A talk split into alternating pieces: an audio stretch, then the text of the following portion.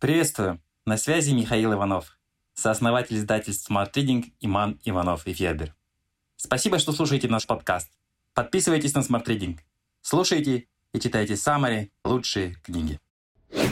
Дисциплинируем себя. Пять книг, чтобы не свернуть с пути. Найди себе работу по душе, и ты не будешь работать ни дня. Это известная мысль в общем верна. Мы привыкли думать, что это самое по душе, главный залог успеха, подтверждение того, что дело, которое мы делаем, соответствует нашим способностям и талантам. А они-то как раз и определяют победу. Но так ли это? На самом деле все вышесказанное очень спорно. Абсолютно любое занятие помимо удовольствия подразумевает усилие, упорство и труд. Мы можем допускать ошибки, терпеть неудачи, уставать и расстраиваться, занимаясь даже самым любимым делом. И вот мы уже сомневаемся в своих силах, нам становится скучно или слишком трудно. Мы почти готовы бросить все это, но, правильно, нам на помощь приходит самодисциплина. Мы отряхиваемся, зализываем раны, пьем чай или идем на пробежку и начинаем все заново. И это залог успеха, а совсем даже не талант и способности. Вспомните своего одноклассника Вундеркинда, который сидит на копеечной зарплате в унылой конторе, и свою двоюродную сестру, которая не хватала звезд с неба, но старательно училась, а теперь главный врач клиники.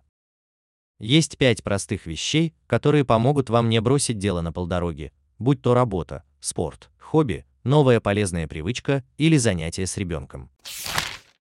Отказ от оправданий. Почему одни люди успешнее и счастливее других?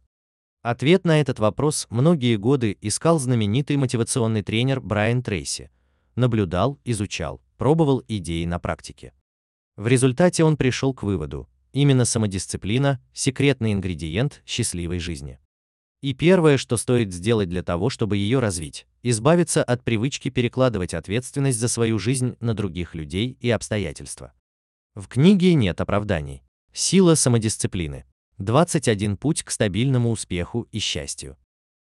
Брайан Трейси дает пошаговую инструкцию для того, чтобы взять ответственность на себя и двигаться к цели, решая проблемы по мере поступления.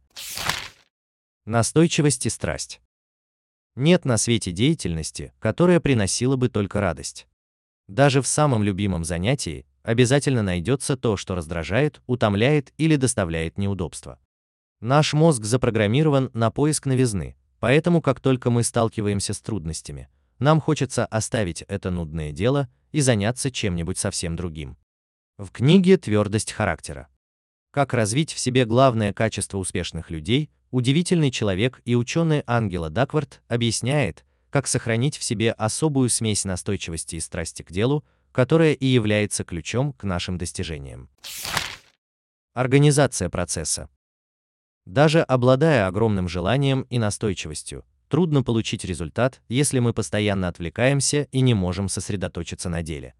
В книге «Приручить музу» Как организоваться, сосредоточиться и ежедневно продвигаться к созданию шедевра, 20 успешных представителей креативной индустрии рассказывают о том, как им удается свести к минимуму отвлекающие факторы, заставить себя творить даже в периоды, когда счетчик вдохновения грустно колеблется в районе нуля, и что они считают главными врагами любого творческого процесса. Цифровой минимализм. Хотим мы того или нет, гаджеты захватили наше внимание. Влияние цифрового хлама на нашу жизнь действительно очень велико. Профессор информатики Джорджтаунского университета Кэл Ньюпорт не имеет аккаунтов в Twitter, Facebook и Instagram, зато к 37 годам он успел написать десятки научных статей и шесть популярных книг. Он читает лекции по распределенным вычислениям, руководит работой аспирантов и воспитывает троих детей. В книге «Цифровой минимализм. Фокус и осознанность в шумном мире» Кэл Ньюпорт рассказывает, как оптимизировать свою цифровую жизнь и сделать так, чтобы технологии поддерживали то, что вы цените. Подобная философия абсолютно необходима, если мы хотим достичь чего-то в мире, где нашего внимания в мессенджерах хотят уже не только друзья и близкие, но также тостеры и утюги. Саморегуляция и самоконтроль. Мы привыкли думать, что сила воли – некое качество характера, которое либо есть, либо нет. На самом деле способность человека к саморегуляции устроена примерно так же, как физическая сила. Сила воли работает как мышца. Ее можно прокачать практикой и надорвать чрезмерными нагрузками. В книге «Сила воли», открывая заново самую мощную способность человека, американский социальный психолог Рой Баумейстер и журналист Джон Тирни подробно объясняют, как выстроить жизнь, чтобы избегать внутренних конфликтов и искушений, контролировать поведение и концентрироваться на одном, самом важном сейчас деле. Smart Reading – саммари на лучшие нон-фикшн книги в текстовом и аудиоформатах. Еженедельное обновление. Подписывайтесь на сайте smartreading.ru.